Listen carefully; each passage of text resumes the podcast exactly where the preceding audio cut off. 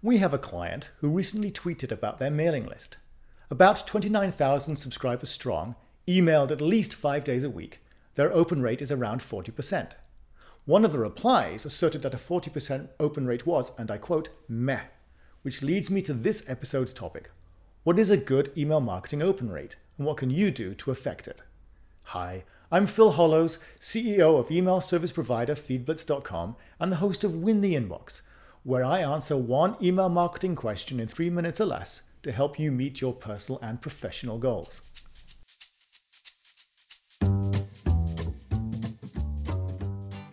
When I talk about open rates, I mean the unique open rate. In other words, the number of individuals who opened a mailing. Typical open rates are between 17 and 19% according to Campaign Monitor, or just over 21% according to MailChimp, so about the same. I'll link to those resources in the show notes.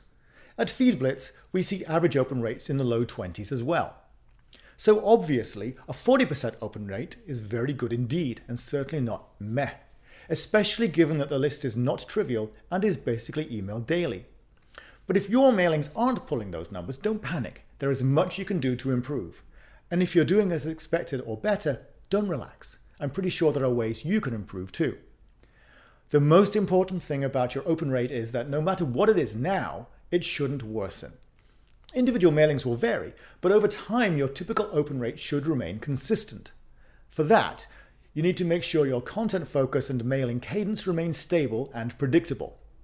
Another point is if your list open rate is 25%, say, it isn't the same 25% each time.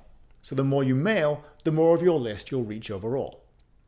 So here are the core factors that affect open rate subject lines, preview or pre header text, which is the sneak peek text you see on some email apps and phones, and subscriber fatigue. These are easy to change and the better you do at any of them, the better your open rate becomes. But, and it's a big one, I cannot lie, none of these things matter if your email is consistently in the junk folder. Factors that affect what's called inboxing are your content, open rates, ironically, complaint rates, authentication, IP reputation, domain reputation, and your email service provider. I'll dive more deeply into each of these factors in other Win the Inbox episodes. Now, here's what you can do today to improve your open rate significantly.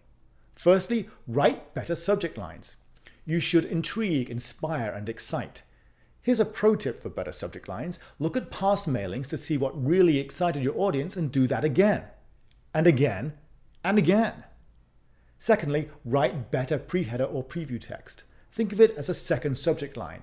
Expand, explain, tease, convince, and cajole, but don't give away the goods here. Make them open the email.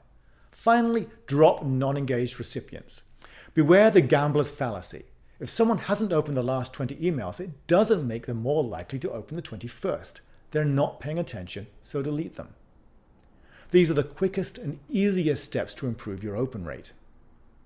So if you find this helpful, please like, share, and subscribe. And there's more at feedblitz.com slash win the inbox, where you can also ask me a question you'd like addressed in a future episode. I'm Phil Hollows. I'll see you next time.